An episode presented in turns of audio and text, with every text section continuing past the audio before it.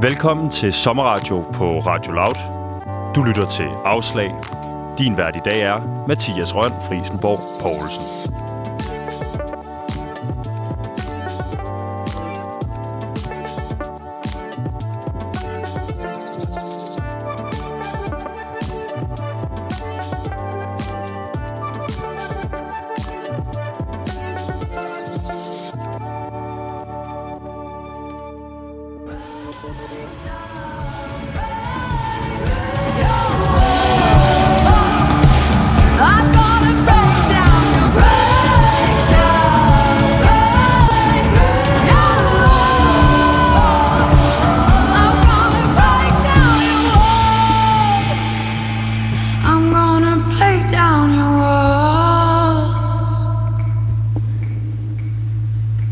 Break Down Your Walls synger her det hedengangne band Nelson Kane på deres plade fra 2020, som hedder New Long Desire. Og nummeret er jo måske egentlig meget sigende sådan for musikbranchen som helhed, fordi at det handler jo om i der musikbranchen, at man skal bryde nogle barriere ned for ligesom at komme ind og være ambitiøs og blive til noget i musikbranchen.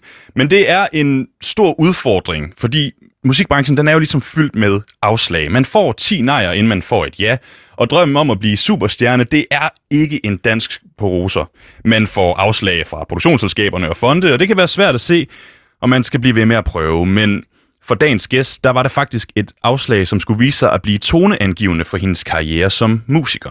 Mit navn det er Mathias Rønne Frisenborg Poulsen. Du lytter til Afslag, og på en telefonforbindelse fra Aarhus, der har jeg besøg af Sine Sine Sine med det borgerlige navn Sine Tobiasen. Velkommen til, Sine. Tak skal du have. Hej, hej. Hvor er det dejligt at være her med. Jamen, det er godt. Signe, du er jo øh, COO, altså Chief Operating Officer for More Music Technology, og så var du bassist og det tredje ben af bandet Nelson Kane, øh, hvis nummer Break Down Your Walls, vi lige startede udsendelsen med.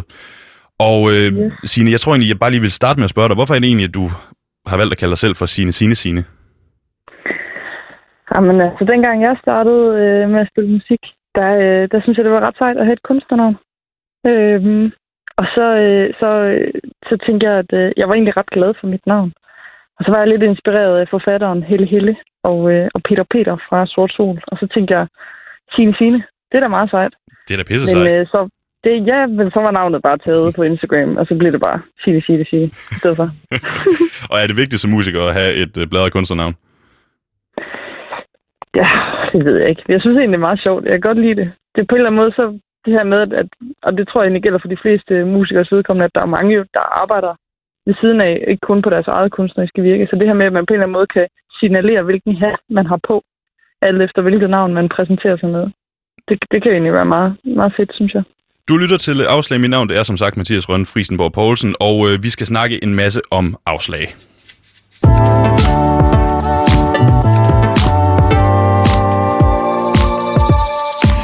Ja, Signe, jeg startede jo ligesom udsendelsen med at sige, at musikbranchen den er fyldt med afslag, og, øh, og jeg vil egentlig gerne vende tilbage til selve musikbranchen om lidt, fordi at, Signe, du startede jo faktisk som musiker, fordi du fik et afslag på noget. Ja. Kan du ikke genfortælle Ja, øh, den historie? Jo. altså, det startede jo tilbage, da jeg gik i gymnasiet og havde musik på højniveau på året Gym. Øh, der sagde jeg til min studievejleder, at øh, jeg rigtig gerne ville øh, læse på konservatoriet. Og så sagde hun øh, noget i retning af, ja ja, du kan blive ringbind. Og, øh, og så hun sagde altså, at det kunne ikke lade sig gøre. Hvordan var den besked og at få? Men det var lidt nedslående, men, men jeg troede jo også, altså, jeg troede jo på, hvad de voksne sagde. Så jeg tænkte, om det kan så ikke lade sig gøre. Og så, øh, så blev jeg råd til at vælge lidt mere fornuftigt. Du ved, noget med jobsikkerhed og alt det der, ikke?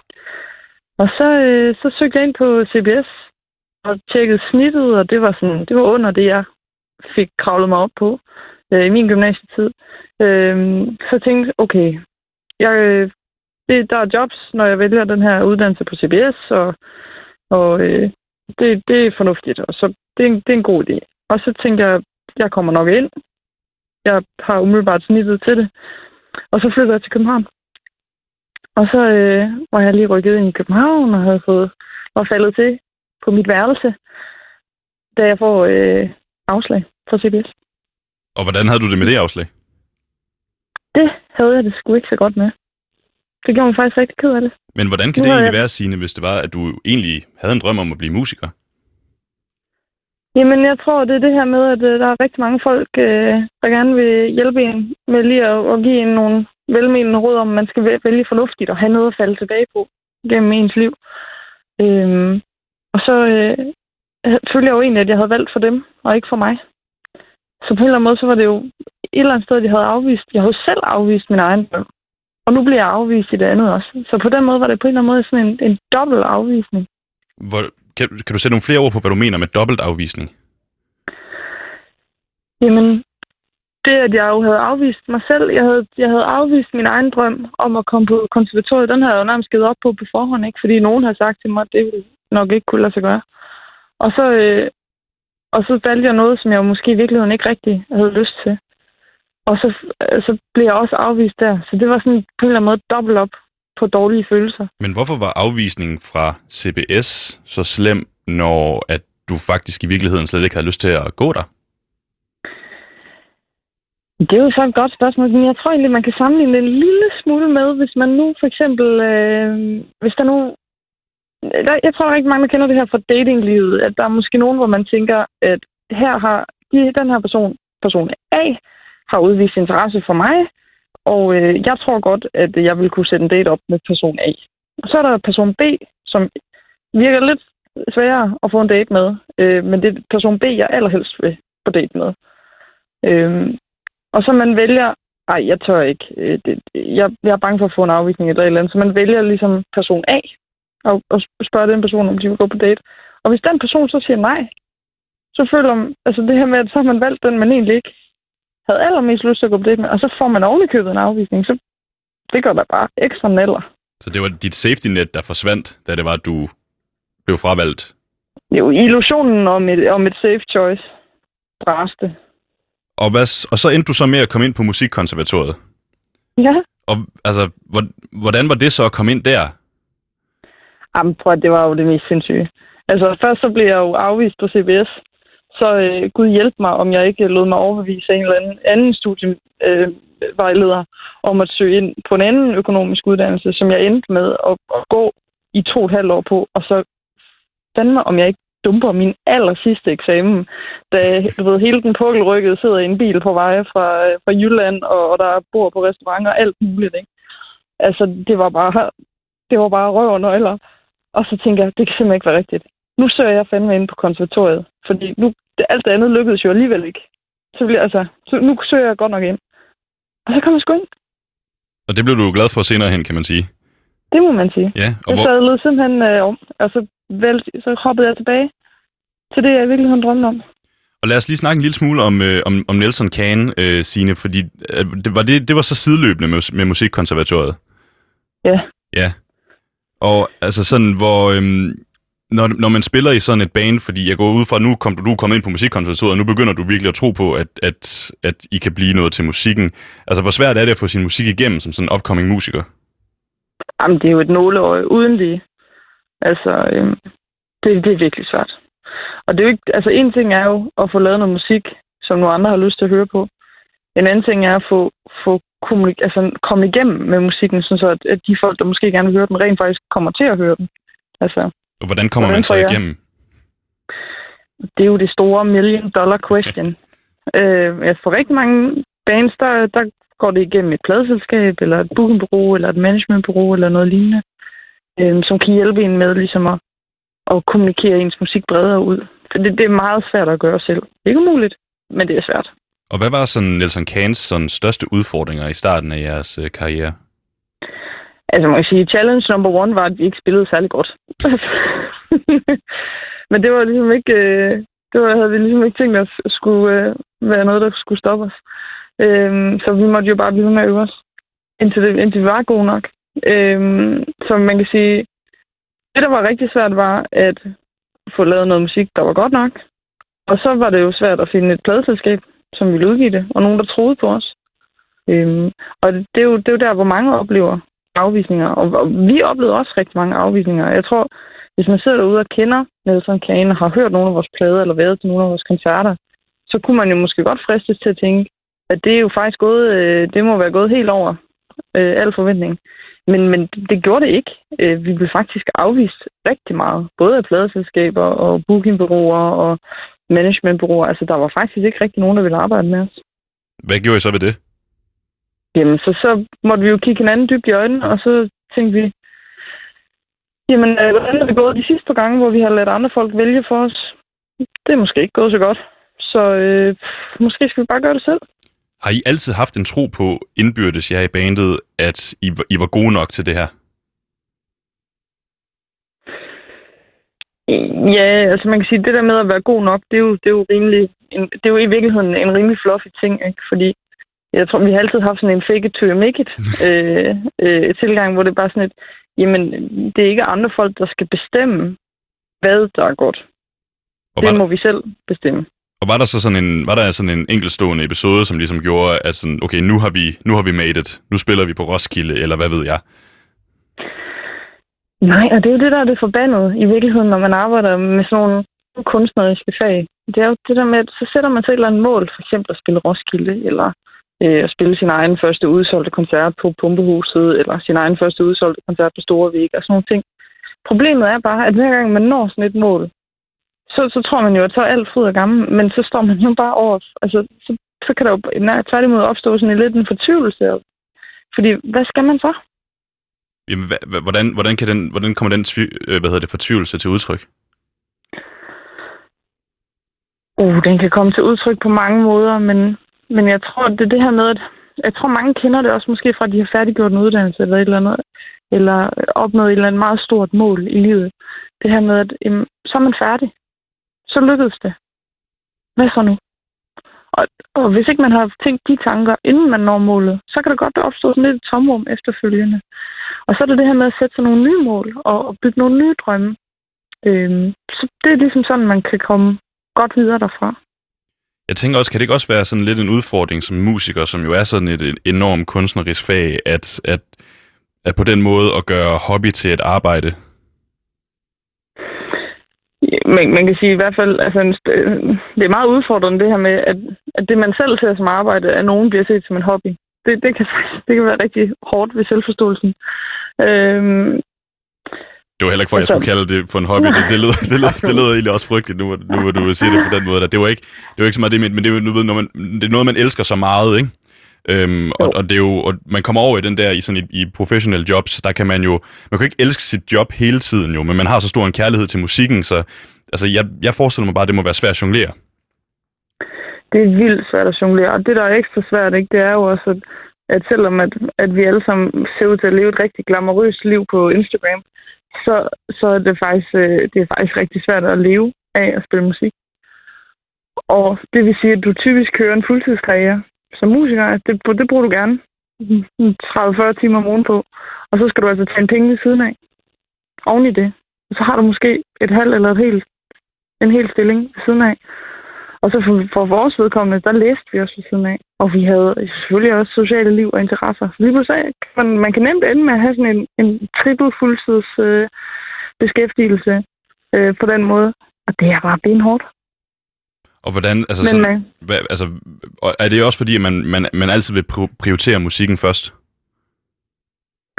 man kan sige, for, for mit vedkommende i hvert fald, så, så er der jo det med mig og musik, at jeg, selvfølgelig, der ligger et eller andet element i det, jeg gerne vil anerkendes for min kunst og mit håndværk. Øhm, og, og at jeg kæmper for noget. Men der er også den modsatte ende af det, og det er, at jeg kan slet ikke lade være. Altså, hvis ikke musik er en del af mit liv, så er jeg ikke tilpas. Og sådan tror jeg egentlig, det er for rigtig mange af dem, som, som arbejder professionelt med musik. Altså, man kan, det kan man kun holde til, hvis det er fordi musikken er så kraftig en del af ens DNA, at man simpelthen bare ikke kan lade være. Det lyder jo lidt som sådan en, eh, på en eller anden måde også, der er en bagside af branchen, og det- der er jo sikkert rigtig mange, som ikke har kendskab til alt det, der sker øh, så bag om musikken. Men, altså, hvor meget, hvor meget tid bliver der brugt sådan på ren kunstnerisk musik kontra alt det andet, der er uden omkring? Altså, jeg tror for, for mit vedkommende og for Nelson Kanes vedkommende, så tror jeg godt, man kan sige, at det er sådan 90 procent øh, administration og logistik og øh, praktik og, øh, og 10 procent kreativitet. Og det er i hvert fald, når man er selv hvad skal man sige, styrende musiker. Fordi vi havde jo vores eget pladselskab, og vi, vi stod for os selv, for management, så vi stod for rigtig mange ting selv. Og det gjorde bare, at, meget af tiden gik jo med alt det mindre sjove. Ja, lige præcis. Og, og du, altså, ja, du siger jo, at I har jeres eget, øh, hvad hedder det, pladeselskab, og nu hedder det her program jo øh, Afslag.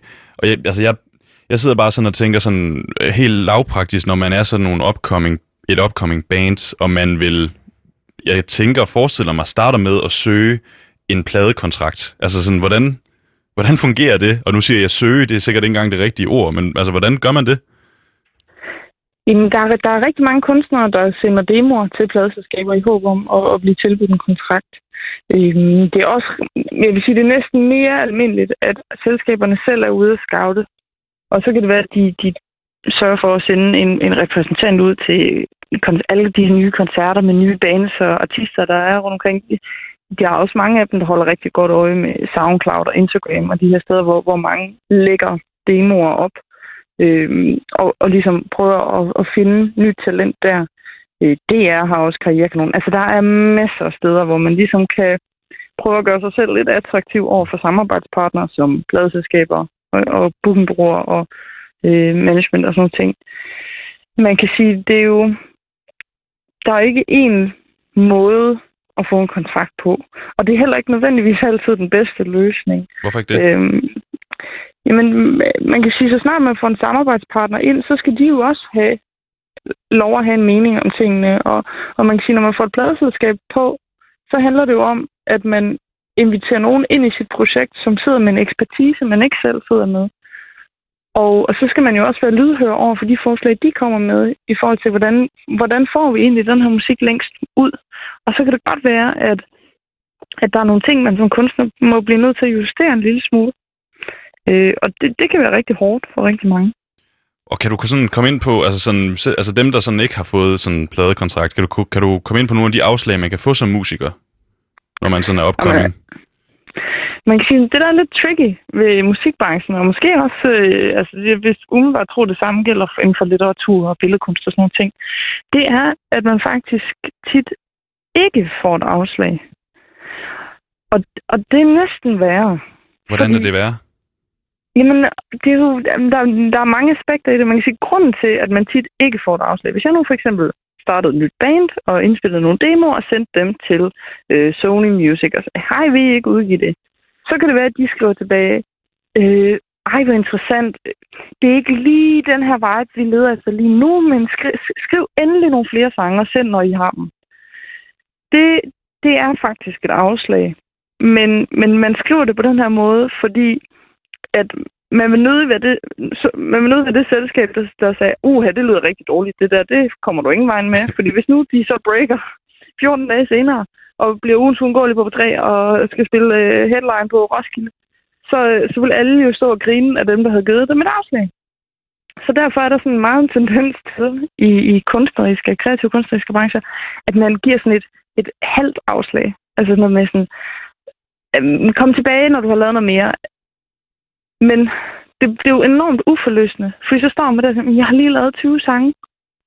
Øhm, kan jeg ikke få noget feedback eller et eller andet? Og det får man ikke. Så den her type ja. ikke-afslag, er den, er, den egentlig, er den egentlig værre end, end, end, end bare at få et helt konkret, det var simpelthen ikke godt nok? Det synes jeg jo, det er. Fordi det er jo, altså, og, og man kan sige, man er jo heldig, hvis man får sådan en besked, fordi langt største den tiden får man ingen fra. Øhm, og det kender mange måske også fra, fra deres jobsøgningsprocesser. Det her med at sende jobansøgning afsted, og så man ikke engang får sådan en, vi har modtaget den, eller et eller andet, men at det føles som om, man bare sender jobansøgninger ud i, i et stort sort hul. Sådan er der rigtig mange kunstnere, der oplever det. Altså, og det gælder billedkunstnere, forfattere, musikere osv. Altså det her med, at man sender sit at man sender en ansøgning eller, eller en, en, åben, altså en åbner omkring, eller en invitation til et møde ud, og så kommer der intet retur. Øhm, og eller hvis man får at vide, lav noget mere. Prøv at forestille dig, hvis du har siddet og brugt to år på at indspille øh, 20 numre, og det eneste, du får at vide er, øh, lav lige lidt mere. Ja, det er også irriterende. Det er hårdt, og det, ja. det er virkelig hårdt, når man så får det at vide for 28. gang. Og hvordan påvirker det, altså de her så ikke afslag, eller sådan, eller det der med, at man bliver holdt hen, hvordan påvirker det? Jeg tror, der er rigtig mange, der mister modet. For at være helt ærlig. Eller bliver fortvivlet. Og er det, Fordi, er, er det, ja. er det, jamen, og det er sådan, er det, vil de ikke, jeg, sidder bare og tænker, vil de ikke øh, miste modet, hvis det var, at det blev et helt konkret afslag? Altså min hypotese er jo så, at det tror jeg faktisk ikke, fordi man kan sige, og det er jo selvfølgelig hmm, totalt farvet af min egen oplevelse gennem mit liv, altså når folk har sagt, no way, sister, det kommer aldrig til at ske, så har min respons faktisk altid været, det skal jeg vise dig, at det kommer til. og så på en eller anden måde har det, har det tændt min ild med de her afslag. Men de der sådan, mm, mm, måske call me later, det er ikke særlig. Så sådan det, en, det er en, sådan lidt en lavet energi at få sendt retur, ikke? så sådan en, en der, der ville have været en fanden i voldsked for dig, hvis det var, at de sagde, at det er noget lort, så vil du bare sige, jeg skal vise jer. Jeg skal vise jer, og når så I var ikke det rigtige for mig. Altså, så kan man komme videre, i stedet for at man risikerer at sidde og drømme om, oh, nej, okay, så går man måske hjem og skriver 20 sange mere på to år, og så sender igen, og så får man samme svar to år senere. Det er ikke sjovt. Oplevede I mange af de her ikke-afslag i Nelson Kane? Ja, rigtig mange. Og hvordan var formuleringen sådan typisk? Jamen, altså, langt størstedelen af tiden, så får man bare ikke svar på sine mails. Øh, og så, øh, ellers så er det sådan, nah, men vi må lige se, eller det passer ikke lige ind i år, eller sk- skriv, når I har lavet 10 gange mere, eller et eller andet, ikke? Altså, øh, Hvad siger Det du, det passer, det klassisk. passer ikke ind i år? ja, så kan det være, at nah, vi har ikke lige tid til flere udgivelser i år, hvilket jo er noget fis. Men, men sådan kan folk godt formulere sig. Det er jo en, det er jo en måde faktisk også at være hensynsfuld. Men i virkeligheden, så det her ikke-afslag, eller den her ikke-afvisning, den bliver næsten værre i sidste ende, ikke? Mm.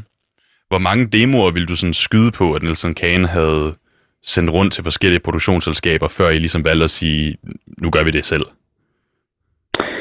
Øhm,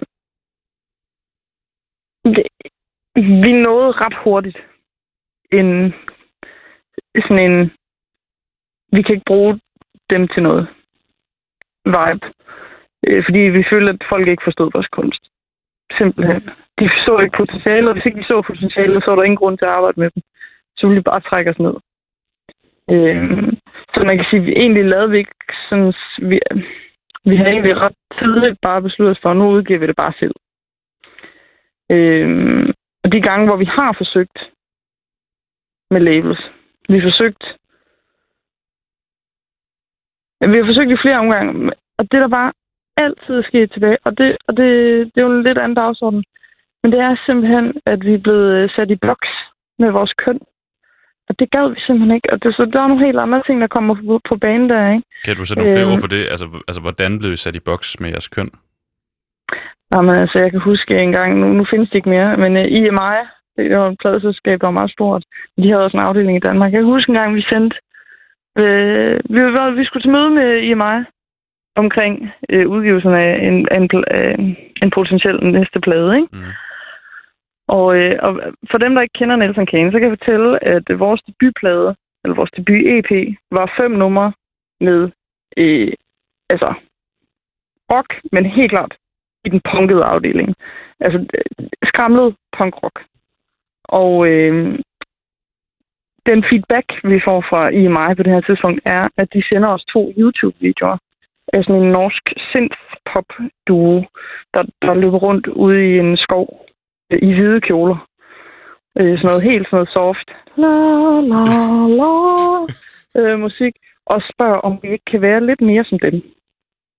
Okay, altså... Altså sådan, Du ved, sød artig pige i hvid kjole ude i naturen. ja, og I var i de her skramlede punkere. Det, altså, det, virker, det virker sådan, det virker jo sådan helt øhm, altså forkert tone, altså fordi hvis I sender noget ind, som ligesom er jeres musikalske outlet, og så for at vide, at I skal være noget helt, helt andet, for at de gider at have jer. Hvordan påvirker det jer? Det er jo en kæmpe afvisning. Men det er også en, altså, men det er på så mange plan, ikke? Fordi det er også en, det er, også, altså, det er en afvisning af vores musik, men det er også en afvisning af øh, os, hvem vi er. Fordi vi var ikke kvinder nok i den her A&R's øh, øjne. Vi var ikke feminine nok for ham.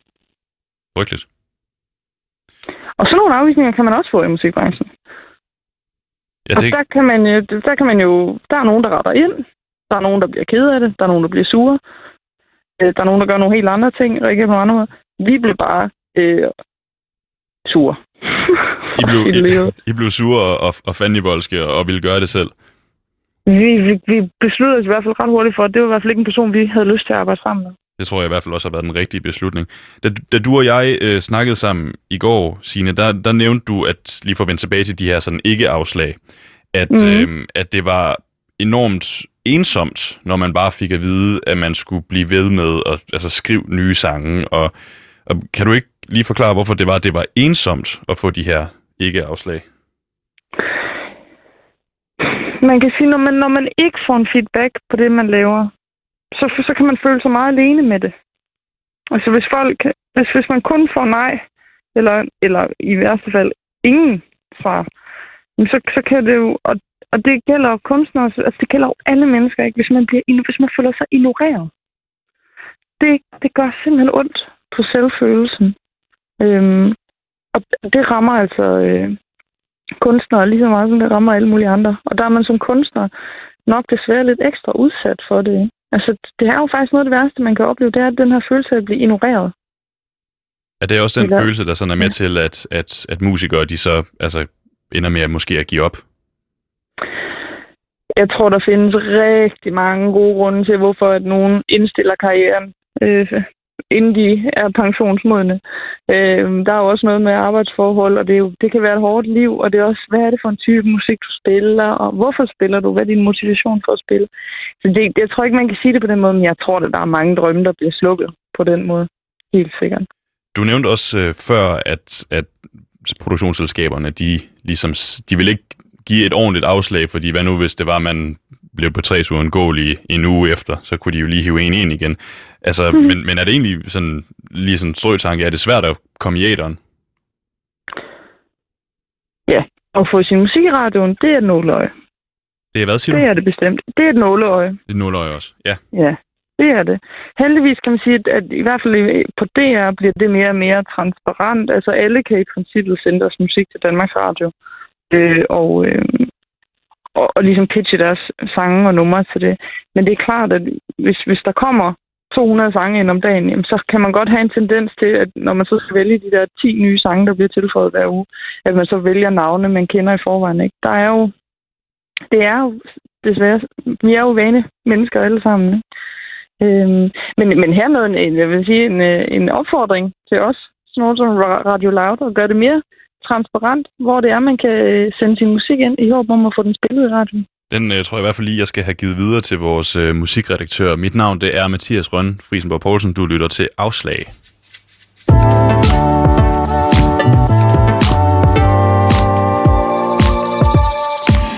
Ja, Signe, du nævnte lige før, at der jo kunne være rigtig, rigtig mange grunde til, at bands de vælger at indstille karrieren. Og jeg tror også lige, at, at vi nok lige er nødt til at vende øh, Nelson Kane, fordi I er jo ikke længere et band. Nej. Øhm, hvorfor spiller I ikke mere? Åh, oh, der er mange grunde, men jeg tror egentlig, de fleste kan relatere til, hvis man har været i det samme projekt i ni år. Altså på et eller andet tidspunkt, så har man måske bare lige brug for at prøve noget andet. Brug for at prøve noget andet? Øh, altså hvad, altså sådan, det, det er mere sådan, jeg tænker bare med den, den, den glæde, du siger, der er med, med, med musikken, altså forsvandt den i Nelson Kane? Nej, det synes jeg ikke nødvendigvis. Altså sådan, det, jeg, synes, jeg er enormt stolt af alt det, vi har lavet, og jeg er enormt stolt over den måde, vi ligesom fik rundet bandet af på, at, at vi ligesom slutter af med en total udsolgt øh, Storvika-koncert og et, et top-anmeldt album, der udkom på den dag, hvor vi stoppede. Og, altså, så, så på den måde synes jeg egentlig, at det har været helt genialt. Hvordan var, øhm, hvordan var den sidste koncert? Jamen, det var for sindssygt, mand. Det var jo for vildt. Det var jo... Altså, vi, vi, vi annoncerede først, at det var vores sidste koncert, efter den var udsolgt. Så det var ligesom, det var de rigtige fans. Altså, det var ikke folk, der bare lige skulle nå at se giraffen. altså, det var, det var de hardcore fans, der var til den koncert, og det var der i øvrigt også til, til Vauxhall-koncerten i Aarhus dagen for inden, ikke?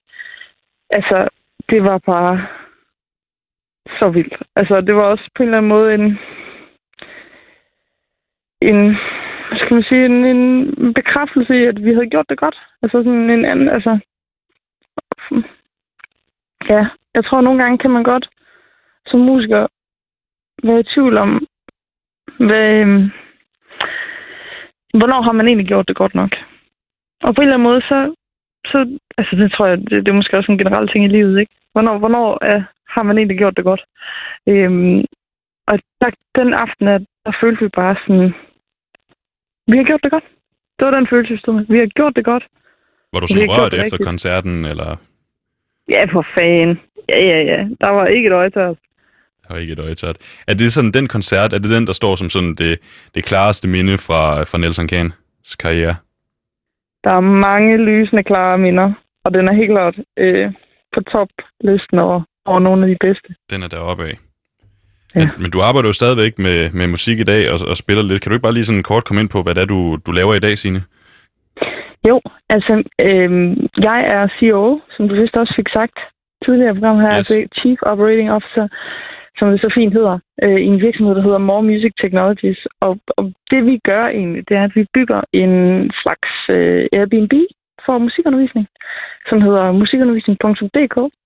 Og det er sådan et sted, hvor, hvor elever og undervisere kan finde hinanden og, og arrangere undervisning igennem. Og det er altså ikke kun for børn, det er jo det, er jo det der er rigtig vigtigt. Ikke? Musik er jo for alle, alle ældre. Øh, og, og hos os, der kan man ligesom, der kan alle være med. Og øhm, det gør vi også i andre lande. Så, så jeg sidder egentlig også og koordinerer det her i Norge og Holland og Storbritannien, hvor, hvor vi også bygger lignende platforme. Det er jo, altså det er jo stadigvæk inden for, hvad kan man sige, eller meget inden for musiksfæren, men, men det er også øh, ret anderledes fra at stå på en scene normalt. Altså sådan, savner du ikke at stå på scenen og, og, og give den gas? Jeg savner, det. Altså, jeg savner jo alt ved mit liv som musiker, men jeg savner altså, det her med at stå på scenen og, og, og, øh, og skrive musik og så videre. Men det giver, mig, giver heldigvis også rigtig meget mening for mig i mit arbejde og hjælpe altså, tusindvis af andre mennesker Mm. med at nå derhen. Øh, altså ved at, at få deres første undervisningstimer, eller ved at, at de kan øh, avancere. Og, og på den anden side er det også hjælpe med at skabe et mere bæredygtigt arbejdsmarked for, for musikundervisere. Fordi det er jo også det, der er rigtig vigtigt for os i hvert fald. Det er, at, øh, at der skal være ordnede forhold. Også selvom det ikke lige er på en musikskole. Klart. Og jeg ved jo også, at, at Signe, sådan at, at egentlig sammenløbende mellem, at du havde Nelson Kane, der, der havde du også en masse coaching for en masse unge øh, upcoming musikere. Ja. Øhm, med de her sådan, altså de ting, du selv har været igennem, er det, er det, er det de samme problemer, er det samme type sådan afslag, som der går igen øh, hos de her unge upcoming musikere, som du har coachet?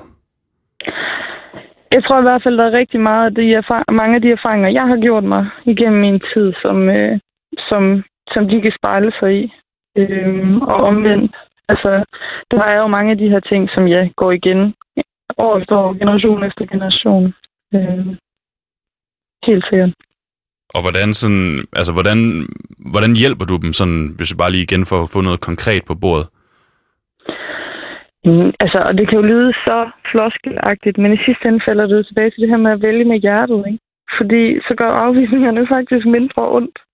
Altså det her med, at man satser 100% på sin drøm, og det man gerne vil, uanset hvad det er, man gerne vil. Altså hvis drømmen bare er at lære at spille uh, Smoke on the Water, så er det præcis lige så godt, som at drømme om at spille uh, headline på Roskilde. Men hvis, Det handler bare om at gå all in på det, man gerne vil. Men hvis nu jeg skal blive øh, din, din gamle studievejleder øh, et øjeblik, er der så ikke også en mulighed for, at, øh, at man kan få knust hjertet, hvis man vælger med hjertet? Jo, men ved du hvad, den risiko, den er der jo faktisk altid. Det er Og det er, jo, det er jo det, man nogle gange glemmer, ikke, når man tror, man laver altså den her illusion om det sikre valg. Altså, men selvom man, man tror, man vælger sikkert, så er der jo stadig en risiko for at få knust sit hjerte.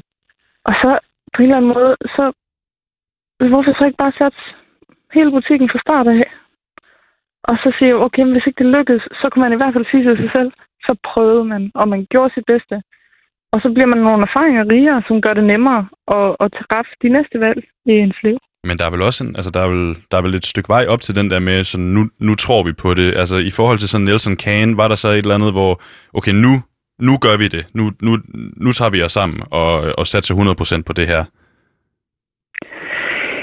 Ja, men, men også, men, men man kan sige, den indstilling, den, den har også været op og vende hos os, det her med, nu, nu øh, skal vi altså gå all in, og, og det her, det skal være første prioritet, og så må man aflyse en masse fødselsdage, man må arbejde øh, 10 timer i døgnet på det, og ved siden af de 10 timer i døgnet, hvor man arbejder med noget andet.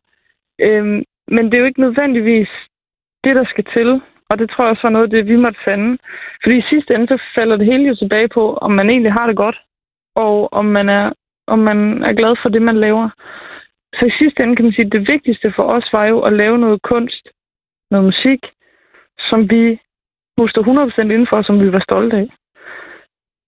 Kan man ikke blive sådan en lille smule sådan, altså, for, altså måske forblændet af at, at have den her succes? Øhm, Jo. Jo, for katten. Og hvis du så lige har stået den ene aften og spillet for 6.000 mennesker på Roskilde, og så den næste dag, så spiller du for, øh, for 120 mennesker i Assens eller et eller andet. Øhm, den, den koncert i Assens kan sådan set på, på mange måder være bedre. Altså, det afhænger ikke af, hvor mange mennesker der er øh, til en koncert, om den er god eller ej. Men det, det er bare for at sige, at der er så mange ups and downs. Øhm, og, man kan ikke, og hvis man lægger al sin fokus på de ting, man egentlig ikke kan kontrollere, jamen så er det, at man har måske større risiko for at få knust sit hjerte, hvor man kan sige, hvis man, hvis man lægger vægten i at lave noget, man selv kan lide og er glad for, så, så er det måske, det er måske federe så at spille over for 10 mennesker, der elsker ens musik, eller end 100 mennesker, der måske synes, det er sådan semi. sådan semi. Hvad, hvad er din sådan, sine, sine, sines bedste råd, tre bedste råd til, øh, til folk, der gerne vil kaste sig ud i musikken? Vælg. Det, altså, gå efter energien. Hvad synes du er sjovest at lave? Lav mere af det. Og så kan man godt bilde sig selv ind, at jamen, så hvad, nu, hvad, hvad sker der, hvis jeg kun satser på det, jeg synes er sjovt, og så er den der fornuftsstemme i hjernen. Jamen, du skal også huske at være fornuftig. Skidt med den. Ud med den. Lav det, der er sjovest. Lav det, der giver dig mest energi. Og vær sød ved alle omkring dig. Vær sød. ved Fordi alle. god, god stil går aldrig af mode. God stil går aldrig imod. Du har nogle fantastiske øh, one-liners. Mm. Øh, det må jeg bare sige, Signe. Øhm, og det, du nævnte også det her, det her med, med hjælp, altså vælg med hjertet, er ligesom det, ja. Som man som musiker virkelig, virkelig skal gøre. Men hvis du sådan bare lige kan lave en eller anden opsummering på, hvorfor er det så vigtigt, at man som musiker skal vælge med hjertet? Fordi så har man sig selv med. Og så har man hjertet med, og så skal det nok gå. I Nelson Camp, der havde vi, en, øh, der havde vi sådan en saying, der hed, det kan højst gå galt. det kan højst gå galt, og nogle gange lykkes projekterne ikke. Men så er det, altså... Men, men det er okay. Hvor- Det kan højst gå galt, og så rejser man sig op, så går man videre. Hvor, hvorfor hjælp den mentalitet, ja? Fordi nogle gange kan man blive sådan helt lammet af frygten for at mislykkes med noget. Så lammet, at man ikke gør noget. Altså man bliver sådan et dårdyr i, i, i fanget i en, i en bils headlights. Ikke? Øhm, og og man kan sige, det er ikke nødvendigvis en konstruktiv måde at, at, at prøve at komme frem i verden på. Så det her med en, bare sådan, se i øjnene, at det, det vil jo højst sandsynligt gå galt en gang imellem. Altså statistisk set, ikke? så skal det jo gå galt en gang imellem. Og så, så minde sig selv om, det kan højst gå galt. Og så prøv at tænke på, hvor, alle de andre gange, hvor det er gået galt for mig, hvad er der så sket? Nå, men på en eller anden måde har jeg i hvert fald overlevet, for jeg er her i dag. Man kan jo sige, at første gang det gik galt for dig, var da du fik afslaget fra CBS, og så kom ind på Musikkonservatoriet. Ja. Og, og nogle gange kan det være svært at huske, hvornår, hvornår fik jeg egentlig et afslag eller en afvisning. Fordi det er en del af livet, og man kommer videre. Og de er ikke så farlige i virkeligheden. Men det, derfor kan de godt gøre naller lige i situationen. Tror du typisk, er sådan, at den type afslag egentlig kan hjælpe en til at blive en bedre kunstner eller bedre menneske? Ja, yeah, jeg tror, at afslag er en del af livet, og livserfaringen, tror jeg, hun på mange måder gør folk mere hele med tiden. Mere hele? Ja, så bliver man helt menneske Nå, med tiden. på den måde. Helt Projekt menneske. menneske. Man udvikler sig hele livet igennem og bliver mere og mere. Hvor langt er du i projekt menneske?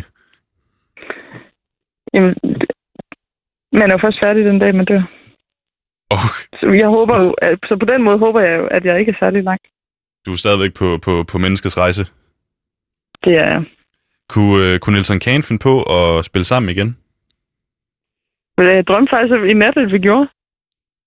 Men øh, Du drømte i nat, at I spillede.